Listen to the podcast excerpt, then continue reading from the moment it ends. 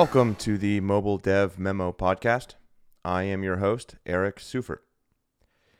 This is the last episode in the three part series I have published called ATT One Month In, in which I have spoken with people from across the ad tech industry about the changes they are seeing that have been brought about by Apple's app tracking transparency policy. The purpose of this series was to bring more data to light around ATT's impact Many advertisers have a limited data set from which to draw conclusions, and so I invited people from within ad tech whom I respect to speak to the broader impact of ATT. So far, this series has done just that, and it has been well received, and I have no doubt that this episode will be too. My guest today is Alex Bauer. Alex is the head of product marketing and market strategy at Branch, the mobile measurement company. Alex joined Branch in 2016 as a developer advocate and later moved into a product marketing role, where he now among other things, leads Branch's cross functional iOS 14 task force. Alex has been a guiding light on ATT since it was first announced last June, publishing insights regularly on his Twitter and on the Branch blog. I certainly have learned as much about ATT from Alex on Twitter as I have from any other resource.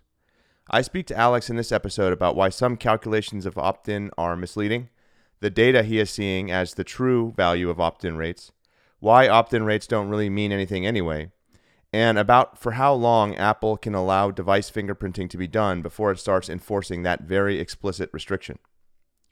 I said when I published the very first episode in the series that it would not age well, and that is proving to be true. Today is Thursday, June 3rd, and I recorded this conversation with Alex on Wednesday, June 2nd, and already some of what we said requires correcting.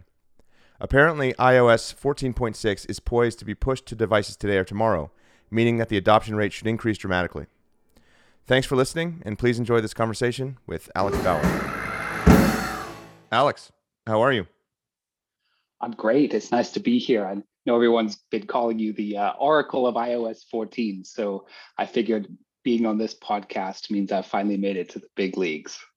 Oh well, um, I'm glad you think that. Uh, so this is the the third in um, the third in the three part uh, series that I've been doing.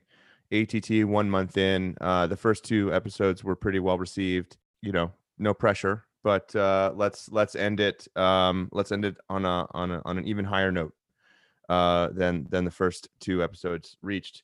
Um, why don't you just give? So I have just introduced you, uh, but why don't you give uh, a kind of brief introduction of yourself in your own words? Sure. I'm Alex, head of product marketing and market strategy at Branch, and I've I've been on the team here for a bit over five years. And prior to do that, I was doing some product management for a, a small app startup. And prior to that, I was a classical pianist, so a bit of a, a career switch. And without subjecting the listeners here to like a full sales pitch or anything, basically Branch is a deep linking and measurement platform, and one of the products we offer is a an ad measurement solution that customers typically consider as equivalent to a traditional MMP. So iOS 14 has been pretty disruptive to us, just like every other MMP. But on the other side, what Apple's doing with this is kind of forced commoditization of the ads attribution space. And that also validates a lot of what we felt for years, which is that there's more to mobile measurement and marketing than just the paid acquisition side. I'm also detecting an accent. Is that am I correct here, or are you? There is a tiny bit of an accent. It's funny that people typically don't notice it at all, or they notice it within the first 30 seconds, which you've done. Uh, my mom was English, and I grew up homeschooled in a cabin in the woods for the first 18 years of my life. So it was sort of like the, the British isolation mm. compound. And I've picked up a little bit of her accent over the years. I wanted to have you on because I feel like your Twitter feed has been like a real time source of uh, insight and data around ATT. You've been probably one of the the top people to follow, if not the top person to follow regarding this. Um, and I thought, um, you know, especially you know, given the the, the perspective that you have at Branch, um, you you would have just a just a, a really really great kind of data based perspective on what's happening and that is the case as you just released um, the kind of latest data around um, ios 14.5 plus uh, adoption today was that, was that today or was that yesterday was yesterday evening, but it hasn't really changed in the last 12 hours. Right. And so I mean I think just to just to dive right in, um, what what are you seeing? What what is the latest state of things? Well, uh, as you wrote in your article last week, Apple still seems to be slow rolling this change for for some reason, and maybe they think they're offering a grace period or something to give everyone a chance to adapt. But in reality, I think we've both seen that nobody's really using this grace period to do anything at the moment.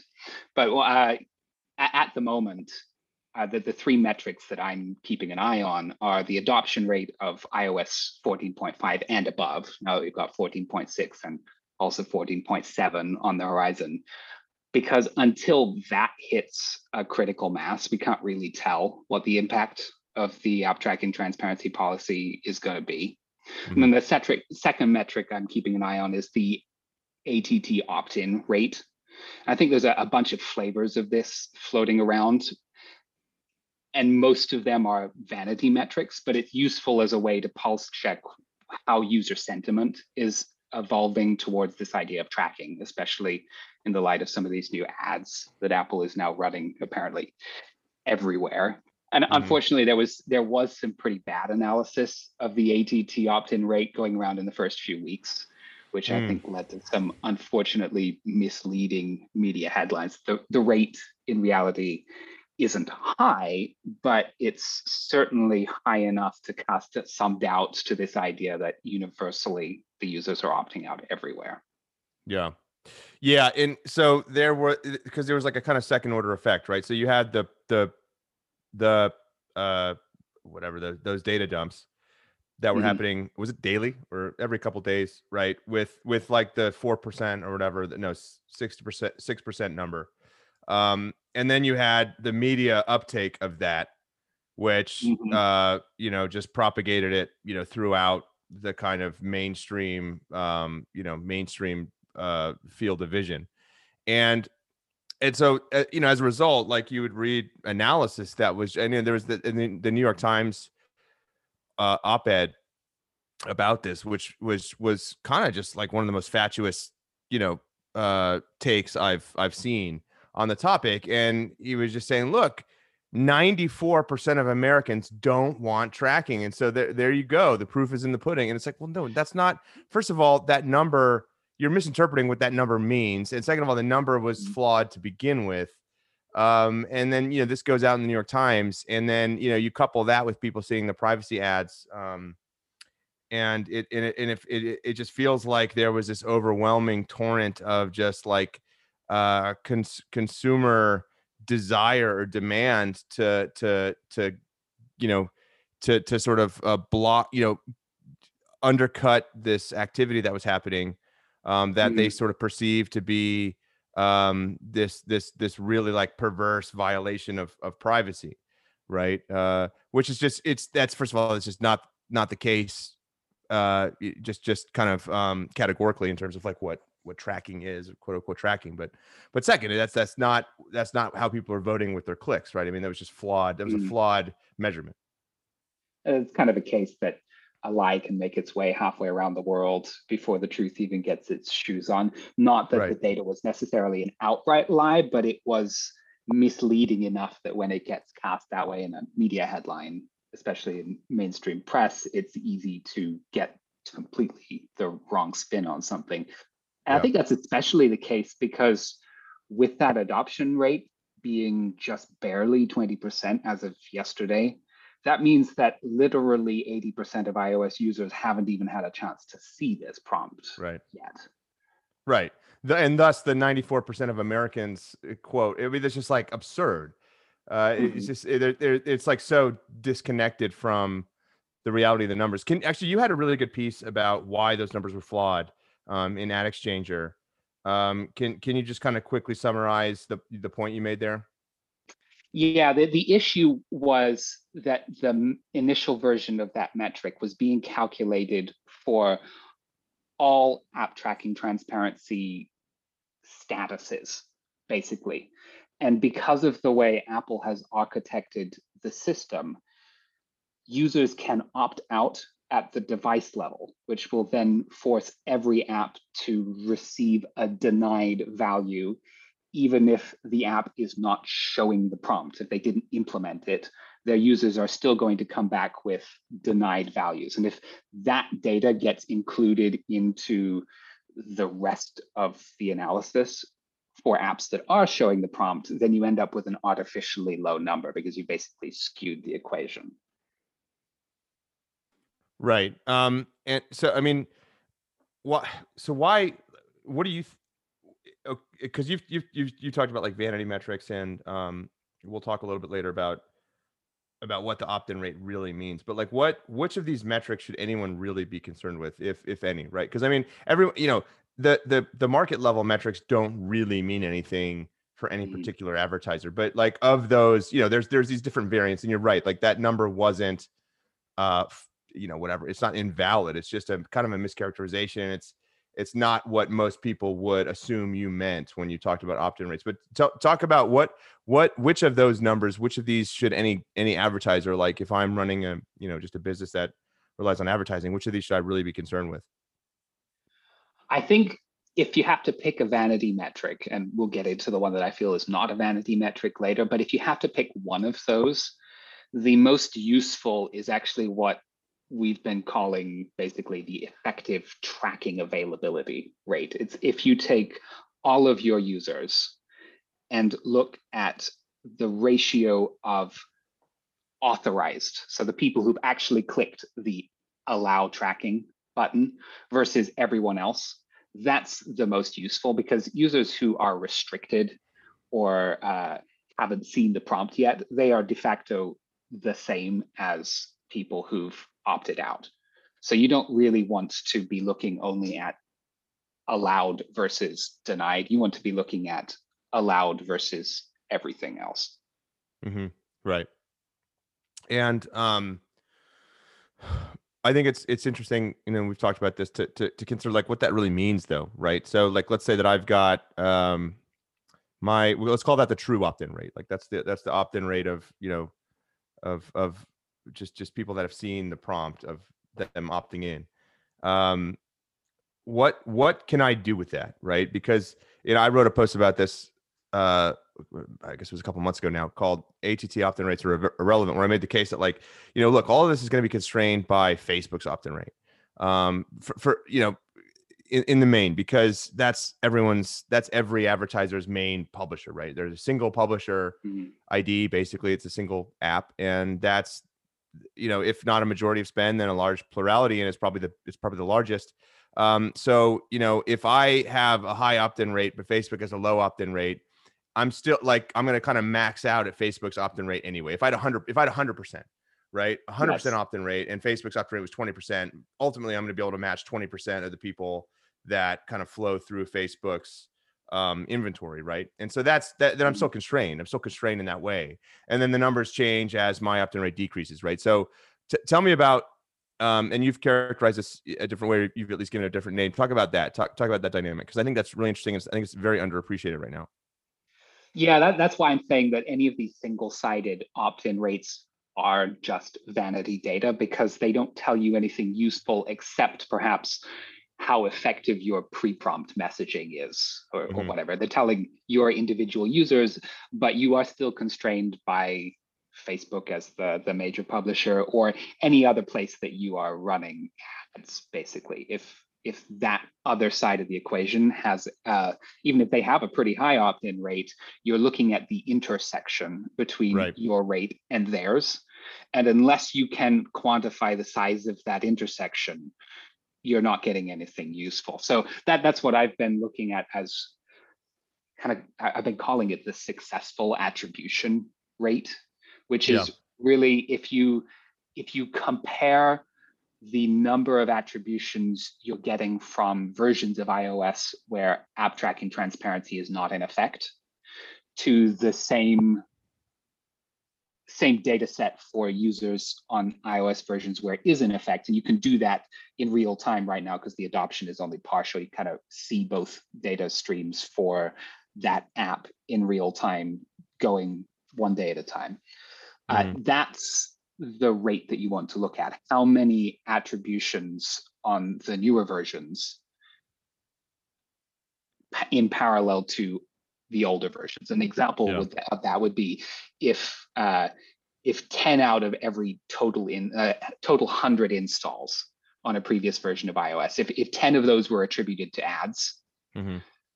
then if only one out of every 100 is attributed after the policy is in effect, then basically you've lost data for 90% of your installs and only right. 10% of them are still recoverable as yeah. attribution data.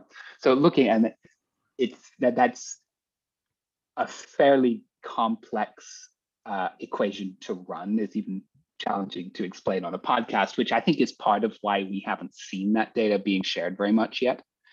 Yeah. The, the other part is a number of MMPs in the industry are still allowing their customers to seamlessly fall back to fingerprint based measurement when the IDFA is missing, which is masking the effect of that because mm-hmm. fingerprinting mm-hmm. is actually quite effective at finding some install to attribute, even if it's not necessarily the right one, it will still right. fill that hole with something, which means that the total numbers haven't fallen yet for any customer using one of those MMPs. yeah, I, I want to talk about that. Um, but first, I kind of want to uh, hover on this effective tracking rate topic. So, mm-hmm. in the data dump um, that you released last night, and uh, that can be found on the branch blog. The title of the article is Attribution After iOS 14.5. What does the data tell us about why the apocalypse is so quiet? And I'll, I'll link it in the blog post for this podcast. But you have a graph of that effective tracking rate, and it seemed to be on an upward trajectory from you know the May 11th timeframe, but then it sort of plateaus out um, and even even has a sort of downward slope from from from the, the end of May. Can talk about that. What what do you think that means?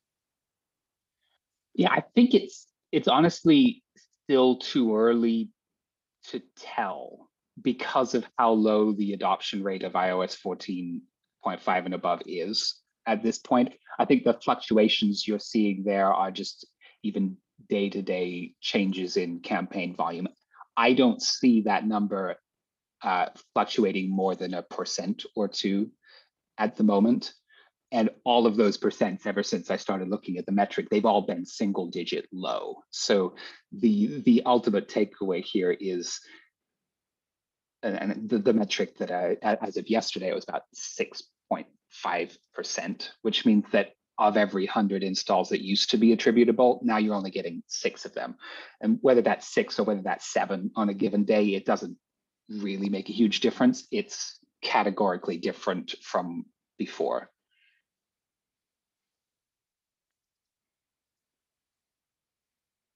Yeah. Um, one thing I talked about in the last podcast with Paul, but I would love to get your take on this um, because maybe you've observed this happening was that, you know, my sense was always that you'd get kind of artificially high opt in rates early just because when people were seeing this for the first time, it would just be this kind of novel thing, and you'd think, oh, it's like added security from the app developer, and isn't that nice that they're, um, you know, alerting me to this, uh, this this reality, um, and I'll opt in, and you know, and I'm talking about the ATT prompt, but after people have seen it, you know, some number of times, and they've maybe seen the Apple ad, they're, they're going to become, you know, sort of much more circumspect of tracking, and they're going to click no probably uh, more readily.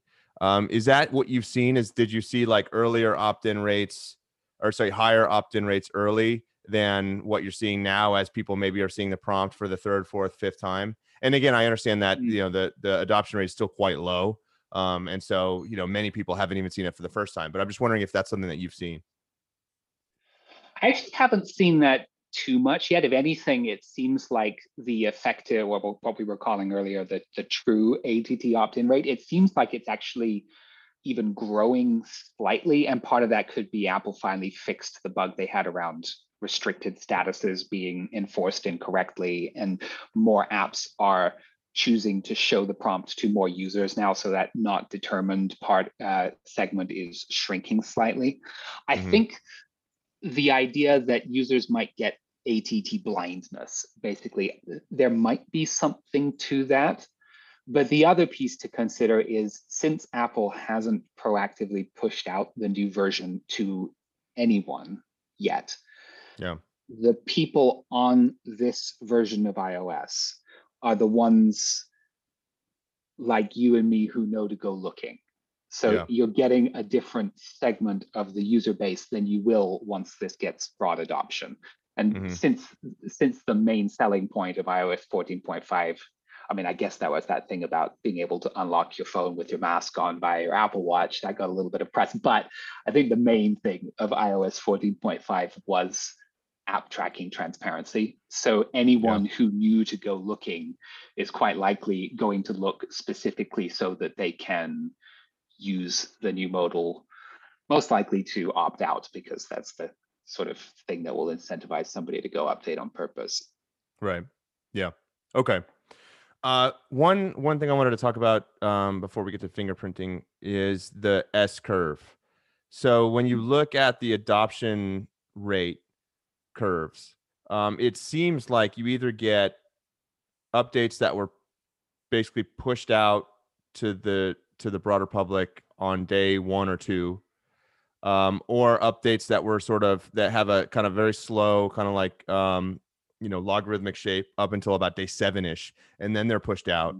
Or you get the case, uh, the curious case of 14.3, because I had actually I had a hard time writing the article I wrote um, because it almost you you had to kind of ignore 14.3 to make the case, right? And I I can describe what for, the 14.3 curve looks like, um, although I I hate describing charts, but basically it's just this very slow evolution out to like day 26 or 7 and then it gets pushed out and so then you see it inflect and it jumps way up the the um the slope uh gets very sharp uh uh, you know in an upward direction and and that and then it the, the ad- adoption rate increases very very quickly over the course of like three or four days.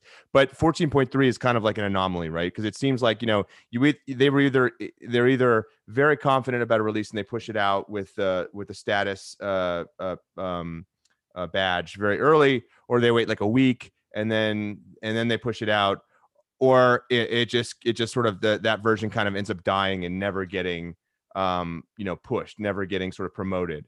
Uh but 14.3 just sort of like breaks that mold and that had a very very slow adoption rate until like very late and then it did get pushed. It didn't get replaced with a subsequent version um so it didn't get just it didn't just sort of like die. Um it, it did get promoted. So what do you what do you make of that? 14.3 was a big release but i wonder why that doesn't really fit either of those two cases.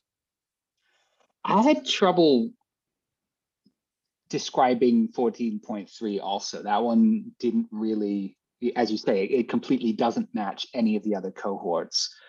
And I even looked to see if there were features in 14.3 that would cause Apple to need a much longer than usual validation period. I mean, in theory, you could, and this wasn't the case for 14.3, but in theory, you could imagine if it was something like the, the COVID notification functionality, maybe they'd really want to have slow rolled that introduction. But yeah, I didn't see anything in 14.3 that would have qualified for that. So honestly, I, I can't really explain that one either.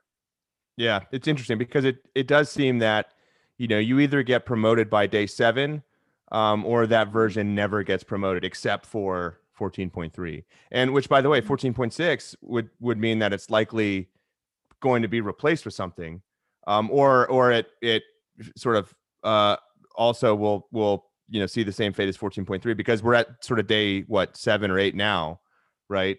Um, yeah, it's day seven as of, or day eight as of today. day eight right so so that if it didn't get promoted by day seven ish maybe maybe it gets promoted today or, or i don't know but um then it, it seems like that just sort of dies on the vine um Mhm. you know so either you get promoted by day seven or you don't and you get replaced with another version so that, that'll be interesting to see what happens there because 14.5.1 went about 20 days before it got replaced with 14.6 And then we've also got 14.7 betas already out. And I think the interesting uh, potential hand grenade in the works here is that WWDC is on Monday right yeah an expected iOS 15 announcement. So that definitely gums up how things would typically work with these releases. maybe Apple's holding on to anything substantial now so that they can mm. uh, claim it after the WWDC announcements. Yeah, that's yeah. I I I didn't connect those two dots, but yeah, that's true. It has been a um, year, believe it or not. Yeah. Wow. What a year. Uh, okay. Fingerprinting. What? So maybe um, this this has been uh, a conversation I've had with a number of people because you know it's really frustrating for some of the advertisers that uh, you know kind of began um, uh, began sort of adapting to this early and invested a lot of time and a lot of resources to kind of con- comply with ATT and to to build systems um, that they that they thought were sort of like durable and you know workable um, in this kind of new environment. Uh, to see that fingerprinting is just being allowed to happen, right? And I mean, especially given you know Apple was not shy about fingerprinting, mm-hmm. like the, Apple was not ambiguous about how they how they w- were viewing fingerprinting and for them to just not be enforcing this is really frustrating for a lot of the advertisers and a lot of the ad tech companies too that that went to to great pains to to sort of um, you know build build infrastructure uh, that aligned with with apple's demands um, with att and and and what you know what are your thoughts there? Because i mean some of the companies doing this are being very blatant about it. They're not hiding it. Um, you know, they're not trying to conceal it. Uh, and and so for Apple to just say, well, you know, for Apple to to to not to, to not enforce, you know, what they've been very explicit about all along, kind of calls into question whether they'll ever do it because it's been a month, mm-hmm. right, or more than a month. You know, there've been multiple releases. When what at what point do they say, okay, well, there was a grace period, yes, but now it's over, and now you must comply? Yeah, that is tough. I think I don't know whether Apple just doesn't realize that there's this chaos in the interpretation or whether they they don't care because they don't need to. Uh, but the reality is that there is language from Apple that can be read as specific. But also there's enough wiggle room in there that you can still kind of wiggle your way around the edge. And until Apple actually sets some enforcement precedent, I think we'll continue to see that kind of wiggle because there's just, you can't necessarily blame companies for trying to wiggle because it's sort of like paying extra income tax. There's no benefit for them to voluntarily comply if Apple isn't going to enforce it. I mean, they, they put themselves at a competitive advantage so long as someone else in the ecosystem is willing to slightly skirt the rules. Mm-hmm. I think mm-hmm. that's what we're seeing right now, since Apple isn't rapping knuckles yet. Uh, every a, a lot of folks are taking the approach that let's let's wait and see, and the worst that can happen is we'll have to make an update later. Yeah, well, no, I don't blame I don't blame the companies. They're acting out of self-interest. I I'm frustrated with Apple. I don't understand mm-hmm. why um you know a- Apple would would would communicate um yeah, and, and you're right. I mean, it's it's it's explicit, but you know they're they're using a term fingerprinting, which can be, I guess you could interpret it in multiple ways, or you could say what you're doing is not fingerprinting because for whatever reason. Um, but I mean the the kind of practical impact of of of of this thing that's being done, no matter how you kind of decide to label it, um, is that uh, you know the companies that did prepare for ATT and they did um, update their infrastructure and they they did go through the process of basically uh, you know retooling uh, their whole analytics stack and their whole advertising stack are are effectively being punished for that, right? They're they're being like you said, they're paying that extra income tax. That it turns out, oh, by the way, there was a loophole. Um, it's it's really frustrating for those companies that invested all this money um, to now see that Apple is just not really living up to uh, you know it, to, to this to this sort of um, to the rhetoric that that they were you know very sort of loudly uh, you know amplifying across the the industry.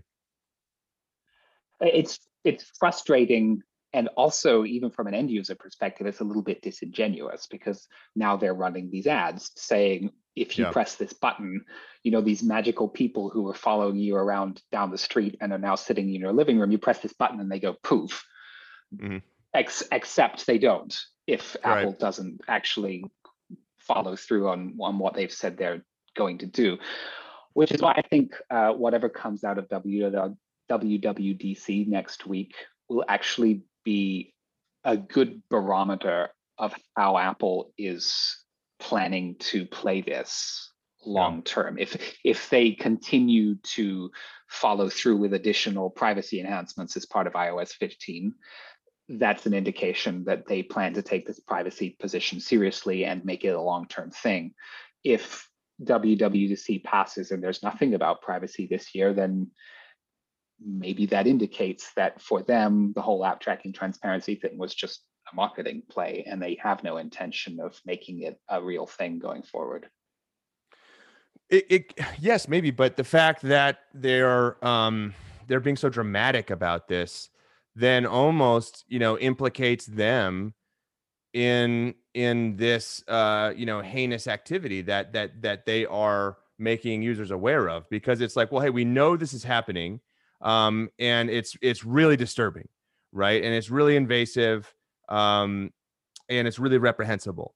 Uh, and we know that it's happening, and we're empowering you to prevent it. But actually, we're, we're we're also just not enforcing it on the advertiser side, right? Well, then that kind of implicates them in that behavior. If you've if you've if you've discovered it, and then you've told you know everyone like, hey, we decided to stop this because we've deemed it um, to be you know to be so disturbing um, that we can't possibly uh, per, uh, permit it on our ecosystem. Um, and then you know they've they've given this mechanic to to to let the user have that control. You know as they've sort of presented this as as, as they've sort of uh, packaged it to consumers. But then uh, we're not going to enforce it. We're, we're just going to let it slide. Like then that that sort of implicates them in the behavior, right? I mean, if they're saying this is so bad, we discovered it so bad, and we've decided enough is enough. We're really going to put our foot down. Uh, but actually, we're not. You know, whether you opt in or not, we're not really going to enforce um, you know the policy then that implicates them in that behavior i i still think apple will enforce this policy as written and it's just taking them a while to get to it i don't see how they can have taken such a public consumer focused messaging approach to a feature mm-hmm. like this and then not follow through because right. you're going to have users saying i clicked the button to say don't track me and this ad is still following me around the internet. What the heck? Like end yeah. users aren't going to, uh, Apple will lose credibility if they yeah. allow that to happen. The interesting corollary on the other side, though, and I don't think this will be the case with app tracking transparency, but uh, the the counter argument is if you remember a few years ago, there were a few press stories around this concept of uninstall tracking, which at the time and still is a pretty clear violation of Apple's developer policies around the use of push notifications. And yet it survives. Like Apple never did a crackdown on that, probably because they couldn't actually observe the violation in effect mm-hmm. as they're testing the app. So the question is will they take a similar or, or, will they take a different stance on fingerprinting? If they can't observe it happening in real time, will they still do something? about it. Yeah, I was kind of, you know, idly musing about um, their their VPN uh, implementation today because you know if they are going to block IP addresses from or they are blocking IP addresses from 14.6 by routing the uh, the postbacks through like an Apple service, which just obfuscates the original IP. Could they somehow do that on the app, right? So that the app doesn't get access to the IP of the user. Is there a way to do that at the device level so that like all traffic is basically routed through an Apple VPN and that the actual app itself, the developer doesn't see the the true IP address of the user? Because if they did that, then that would also maybe explain why they're slow rolling this. Like they're rolling that out. And maybe I don't know, maybe that's even mm-hmm. what they would announce at WWDC, but it's like the app that and then and then fingerprinting is just totally impossible. Right? Because I mean, you know, what the what I'm hearing now is that like, well, like we're we're just to push all this to the back end. We're to have you know real time IP address, uh, you know, stream going from the the ad network to to the to the developers somehow, and and that's how we're to sort of do fingerprinting in a way that Apple can't see it. And I've got to imagine they know that's to happen because you know they've been looking at doing the IP address obfuscation for a long time. I mean, I I remember I I read on you know there's the Apple uh, developer forum, and there's the whole um, WebKit team that's you know very active there answering questions. And someone had said that they had saw they had seen like you know in headers that the IP address was the IP address field was missing or something. I, I can't remember the specifics of it, but basically it was the it was it was it was for um it was for web. It was for Safari, but still like I've they've clearly been experimenting this and and thinking about this for a while. My my my I I'm not like technical enough from like an app development standpoint to know if they could somehow at the device level block the app itself from seeing the user's IP. That that seems like maybe it's possible, maybe it's not. But if they did that, then yeah, you wouldn't be able to fingerprint at all. That is an interesting. I, I've heard rumors of an Apple VPN type service for a while now. I, I don't know how credible they are, but if you want to go to the the end of possibly sounds like a conspiracy theory, then yes, in theory, if Apple decided that as part of owning an iPhone or your iCloud subscription or whatever, you have access to Apple's global VPN for privacy and anti-tracking protection. Mm-hmm. It's that does make fingerprinting a technical impossibility because everything routes via an Apple server and you don't get IP address. They could theoretically even uh, sanitize things like user agent out of the requests if they wanted to. So that would make fingerprinting a technical impossibility. And you could even say, well, maybe the whole point of this slightly bungled ATT rollout was to create enough market confusion that Apple can point to it and say, see, that didn't work. So now we're going to do this instead. Mm, yeah.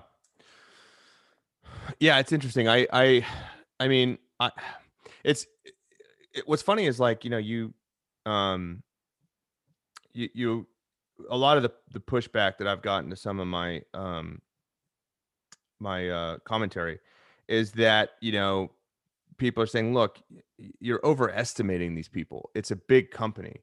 It's made up of big divisions right? The, any any given division in apple is you know bigger than most ad tech startups right like or most ad tech companies scaled ad tech companies even um, you know, there's no way they could coordinate this. It's almost like the it's it's the same argument that people use to debunk like 9/11 conspiracy theories. It's like there's no way that you could get all these people in the government like across different agencies to coordinate um, right? And at the same time, I, and yes, that's true. I mean, I know that Apple is a, a big company made up of big divisions, and it would be hard for them to all kind of, you know, co- you know, consolidate around a long-term strategy like this and people call it 4D chess. But I don't think it is 4D chess. It's more like just a linear game of checkers that they've been playing for a mm-hmm. long time and making sort of like incremental progress towards. I wrote an and anybody who's been paying attention has has seen this. It's not certainly not unique to me. I mean, I know a lot of people have been predicting this, but you know, I I, I had an article I was looking at the other day um uh why is Apple going after analytics and attribution? talking about uh, uh, WWD, uh, iOS 8, uh, which introduced proprietary analytics and app install attribution to the App Store, which was announced uh, at June in uh, in June of 2014. And you know they they introduced attribution. Then they had an app install attribution product that just never had any uptake. I mean, it never got any traction, but they introduced it then. And then you know the first time I wrote about SK Ad Network, uh, just looking up the the article now. Um, will Apple redefine mobile advertising with SK Ad Network? posted uh, April 9th, 2018 right? And you know, IDFA zeroing was uh 2016, right? So like all these things have been happening. They've just been happening kind of in slow motion. There's not it's not 4D chess. They've clearly had a long-term strategy for a lot of this stuff for you know, and they've just been making incremental progress towards it over time. So it's not it's not 4D chess. It's like a game of checkers that you know, is just playing really, really slowly.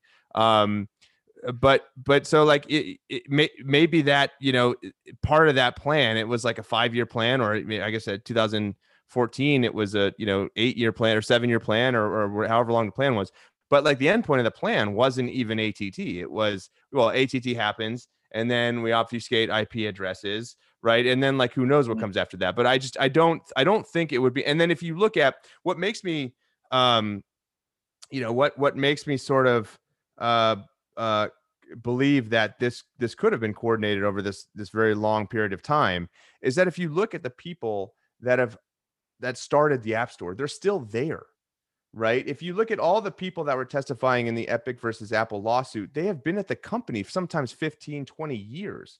I mean you know phil schiller has been at the company for forever. Craig Federighi or i, I don't know how to pronounce his name um, you know, Eddy Cue, these people have been in Apple for years and years and years and years. I mean, there it's not like, you know, this is this constant churn and this revolving door where you can never sort of maintain a strategy uh, for more than 18 months before someone new comes in and, and, you know, has to map out a new strategy. These people have been there for forever. And if they said, look, um, this is what we want to accomplish over like a, you know a five year plan or or not even that long but like this is this is the direction we want to move in and they just sort of like revisit the plan every two years every three years and they set new goals for it um, that doesn't seem impossible to me, given the low turnover at the sort of executive ranks at Apple, uh, mm. and, and, you know how much power those people have. They, they are very, very powerful people. Um, you know, at the sort of like uppermost echelon of the company. And I think if they said, "Look, this is my will," and they just got to sort of advance that, you know, they got to move, they got to advance uh, the progress in that sort of along, along that trajectory every three years, which they would because they're still there and they're still in charge. Um, that then that's just what's going to happen. I, th- I think you have a, a point there because yes, Apple is a huge multinational corporation with many divisions, each of which is larger than most of the rest of the industry. But they're also in perhaps even a unique position that they have such a strong brand and they have such a long term uh, history with their users that they can afford to plan far longer cycles than is mm-hmm. typical mm-hmm. in an industry like this. So yeah, there are obviously some internal communication challenges. Uh, for example, the uh, the mess around figuring out how Apple search ads, whether or not they would use SK Ad Network. I'm guessing that was a case of an internal division not finding out what another internal division was doing until so late that they then had to scramble. But within the divisions themselves, you can point to a long history of very effective execution. That Apple is able to pick a plan and develop it over many years. So I could certainly see a case where Apple decided, and this is covered a little bit in a podcast episode from The Daily a couple weeks ago. They did a good job of charting the historical narrative around how Apple and particularly Facebook got into this situation going back as far as you know 2012. I could see them charting out a long-term plan like this, of which the app tracking transparency policy is just one step along the long-term development. You can almost look at uh, some of the stuff that they were doing with ITP on Safari as like mm-hmm the the prototype for a lot of this. Yeah. Every move they've made with made with app tracking transparency has an analogous move on the ITP side a year or two ahead of it. Right. Exactly. Yeah. Right. Exactly. It all it all is going to kind of converge there. Um, and and that's why I that's why I find those posts um, you know from the WebKit team very instructive because well whatever they're doing now will probably be rolled out to mobile um, in two years. But I mean, yeah, I, I mean, I wrote this post in. I mean, uh, so I'm just, I'm just, I'm just citing names of posts I wrote uh, in this in this podcast. But uh, the coming war uh, between Apple and Facebook, I wrote that in 2017. Right. I mean, it just mm-hmm. seems it's just there was there's this like, you know, just like a, a very uh, you know, slow motion train moving on a track and it's not hard to just kind of pick up a pair of binoculars and look at you know where the train is going to end up right? Um, where is the track going? The track is set the track is laid. Uh, this is not like a dynamic uh, system that needs to adapt right? I mean if apple says they're going to do this then they're just going to do this and that's what the you know that that's the trajectory of this initiative. Now you know the specific implementation maybe att wasn't dreamed up five years ago right? But if it was like we want to move more and more um, into a position of consumers believing that we're like the privacy centric mobile platform. Also, we want to sort of disempower a lot of these um, other platforms from being able to sort of, um, you know, have uh, agency on top of our platform in, in, directions that we don't want them to go in. Uh, you know, for example, Facebook, um, you know, owning more and more of user engagement um, and sort of obviating the need uh, or, or, you know, uh, creating um, uh, cr- creating ways to interact with content that don't route through the app store. We want to we want to prevent that, um, and we want to be on. You know, we want to move in that direction. Then yeah, maybe they dreamed up ATT two years ago, but it doesn't matter. ATT is just a manifestation of the next endpoint on that trajectory, right? And it could have been some other mechanic. They could have. I mean, my prediction in the in the post that I just cited was that um, uh, they would um they would just get rid of the IDFA completely, right? So that you know that's not uh, that's not ATT. Um, it's just you know it's one implementation of that. I and then I, I wrote a post in in February 2019 where I was I was saying, hey, I think at June, what what would happen if, if at WWDC this year June or no, it's 2020. What would happen if at WWDC this year uh, Apple uh, deprecates the IDFA? Well, I just said they would just they would just have it zeroed out by default, and you'd have to go and turn LAT off right? That was my mm-hmm. prediction. Well, that that's not how that manifested, but that would have ultimately been kind of the same result. It probably would have been more extreme. But I guess my point is like Apple has a direction they want to move in, and you know they don't need to dream up the the the mechanic um, five years in advance, but they need to know kind of where they land, what what what endpoint they want to be at, and then like you know maybe the the the sort of schematic of that mechanic only starts to materialize like a year out, but it doesn't really matter. They still get to the same endpoint or the same waypoint, let's say. I think that's probably true. And then the question becomes is this a, a, does this track that we're all following did Apple get it right? Does it lead to a place where the iOS ecosystem flourishes, or did they accidentally kill off their golden goose by misreading everything that was necessary to keep the app ecosystem running? And I, I think we're probably still too early to know how that turns out. Well, or or did they succeed in convincing consumers that they're being mm. um, benefited by this? And if that's the case, if that ultimately was the end goal, um, and, and also preventing you know Facebook from having and, and other uh, other big sort of like uh, you know platforms on top of mobile from having their own like sort of self-contained kind of content ecosystems that don't route through the app store. You know that seems like mm-hmm. another priority here. Um, you know if you get to sell more iphones by convincing consumers that they're better off because apple you know cares about your privacy more than android does that that's that's good too.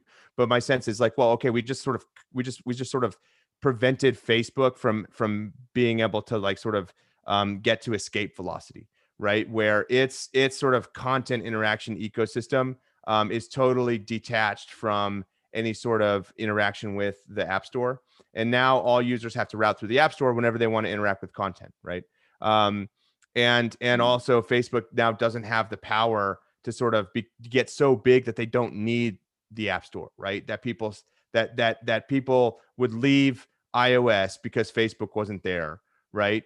Um you know it because if if mm-hmm. any if any platform gets that big then apple's in trouble right then the then the, then the direction of that dependency switches then apple's dependent on facebook right and then facebook can do whatever it wants right? And it can launch games. Uh, you know, it can launch game streaming apps. It can do all this stuff, and Apple can't prevent it from doing that because the threat could be, well, we'll leave the App Store, right? Be- or we'll, we'll leave, we'll leave, we'll leave the App Store because people can interact with us. You know, we'll we'll figure out a way to make sure that people can interact with us um, via the browser, right? Uh, or we'll launch the mm-hmm. Facebook browser, right? Which you know, there's all these. You know, I'm just throwing out ideas, but like, there's all these things that that that Facebook could threaten to do if that dependency flipped, and I think Apple wanted to prevent that.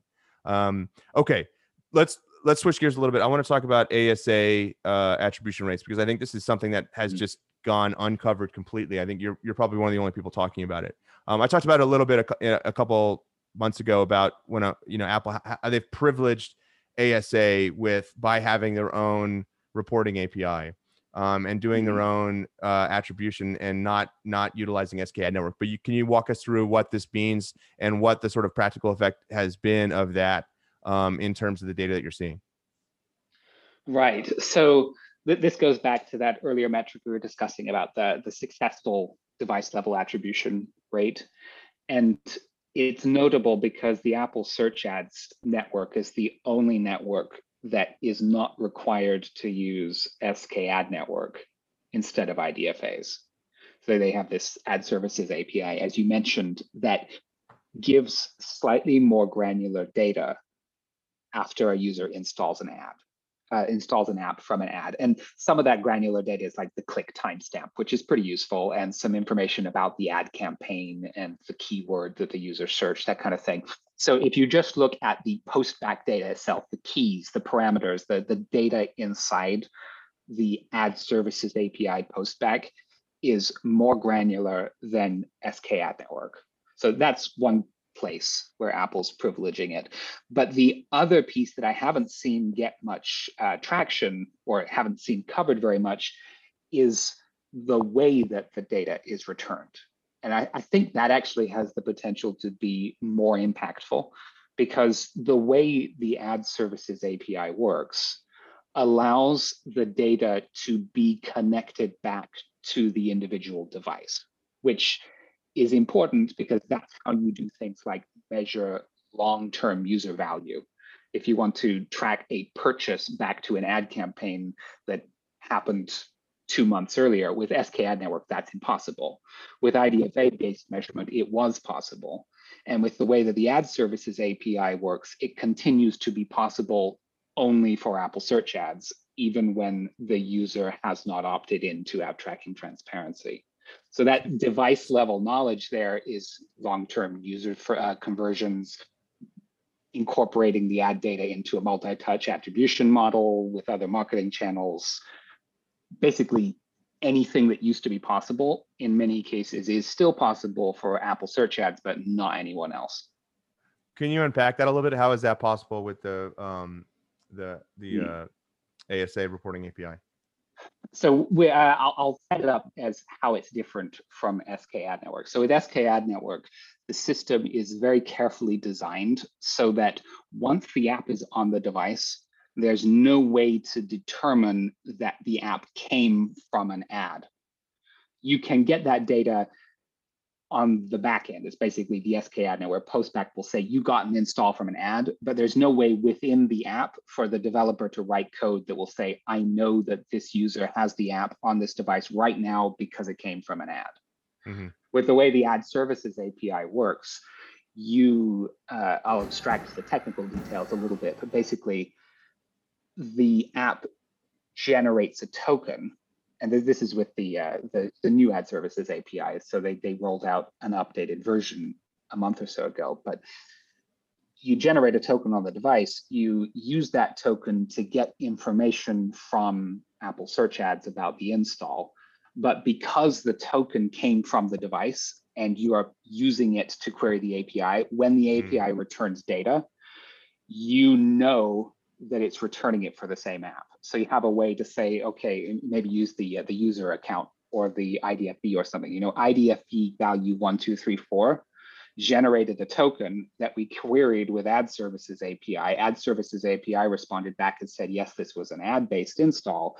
And therefore, you can make a connection. IDFV 1234 came from an Apple Search Ads campaign. And you can keep that knowledge permanently. So if IDFV 1234 then does a purchase two months later, you can report on that, which is impossible with SKAD Network. Do you, do you think part of the genius of this was that this is such an esoteric uh, field that hmm. you know it's impossible for a lot of mainstream journalists to penetrate, and, and even a lot of the the advertising journalists. I mean, like it, it just requires like you'd have to pour through technical documentation to get to this. So first, I mean, I I had heard, you know, I I knew that there was an, uh, an ability to attribute, but I didn't know the mechanics of it. Um, mm. which so if the, if that's the first time that I'm really hearing about the mechanics of it, then you know for the for the majority of people that are even just covering this, um, the majority of people that would be able to kind of have an audience to kind of point out that this hey this is kind of scandalous uh, would never really learn of this. Do you think that's part of the genius of approaching it in this way? Like if I was going to go to war with a company that I perceive to be threatening my um, you know, one of my sort of core lines of business, this would be the front I'd want to attack them on, which is like esoteric ad tech, because there aren't journalists like observing this, there aren't analysts observing this, um, you know, with the sort of level of of sort of like technical expertise that could uncover something like like what you just described. Yeah, I don't know whether it's genius or just a case of really dumb luck that it worked out this way. Uh, but but yes, I, I think the challenge of being able to unpack the way this works. If you and I are having difficulty with it, then even if a journalist can dig in enough to understand it, there's no way they can write a story that actually right. appeals to a readership about this. Right. Nobody cares. It's Apple has the far simpler perspective, or that their task is it's really straightforward. It's just tracking is bad. Mm, Press this yeah. button. The creepy people in your living room go poof. Like that's yeah. a really easy story to tell in comparison. Yeah. Well, yeah, and that that's that's you know, well, first of all, I think if people aren't picking up on just the audacity of the expansion of ad units at this pace right after rolling this out, then just no one cares. No, no one's even going to bother digging into the document. No one cares. It's it's just a non-story. No one's getting if if if you're not going to say, look, they rolled out the search ads, uh, the, the the the the ad tab in search. They are putting video ads into news, which I'm assuming is going to get rolled out, you know, further. Um, if if no one cares about that, that's just so blatant then no one's going to dig into the technical doc- documentation about how you know users can be attributed for ASA and not for other uh, not not for any ad network that's used SK ad network, which is every every ad network. Um, yeah, I, have I've talked about this, this sort of like the the the the um, you know the the PR challenge for Facebook was how do you uh, talk about how this is going to hurt consumers without having to explain to them what tracking is, right? You can't and that's mm-hmm. why they they they talked about the harm to small businesses because um you know that that that sort of conceals a lot of the details but if you have to tell look hey consumers you're going to get hurt by this because actually what we're doing in the background is you know we're tracking all of your offsite conversions you know for every single app that you interact with every single website you interact with and people say wait a minute okay i get why that probably will hurt me but it's i i never consented to this right whereas all apple has to say is like they're tracking you they're tracking you. They're following you around. They're guys jumping in the car with you when you leave the coffee shop. You know what I love about um, that commercial is that if instead of kind of taxiing around the city as that guy is doing when he's going from shop to shop, he was in a mall, right? He was in a mall and he was going to some number of shops in the mall that were all independent shops, independently owned shops, but they all were housed in a mall and, and Apple owned the mall. Then then that that behavior that they are uh, so aghast at in the sort of variant when he's taxiing from shop to shop like that are different physical addresses would be totally fine. If they're all all those shops are in the mall and the users that that customers going from shop to shop and they're all in the same mall then that that sort of track that the behavior that that apple's pointing out would be totally fine because it's all first party data. It's all first party environment. But as soon as he leaves a shop and goes to another address right that's that's there that's tracking and that's bad yeah, if you take that analogy one step further, if you went to a mall and couldn't find a map of where the stores were, you'd probably be pretty ticked off. Right. Yeah. Anyway, it's just uh it's it's funny how I mean I you know the, and they're really promoting that commercial. I've been seeing it all the time. I think we've talked about it enough today that it, it, you probably have to include a link in the show notes. Yeah, I will. For, I'll do that for the one one listener who hasn't seen it yet. Right. Yeah. Um, Alex, thanks. This is great. Where can people find you? Where can they read more from you? How can they uh, learn more about what you're doing? Uh, find me on Twitter. That's where I've been posting most of these graphs that we were talking about today. It was Alex D. Bauer. Uh, you can find me on the branch blog. Uh, I've got a, a, bunch of awesome people writing content, but occasionally I put up a post like I did yesterday. If you want to shoot me an email, it's alex.bauer at branch.io. Alex, it was so great to chat with you today. Uh, I really appreciate you talking to me. I really appreciate um, the fact that that you've been so uh, uh, forthcoming with with insights. uh, from the branch network, and I really hope to uh, read more from you in the future. My pleasure. Thank you, Eric.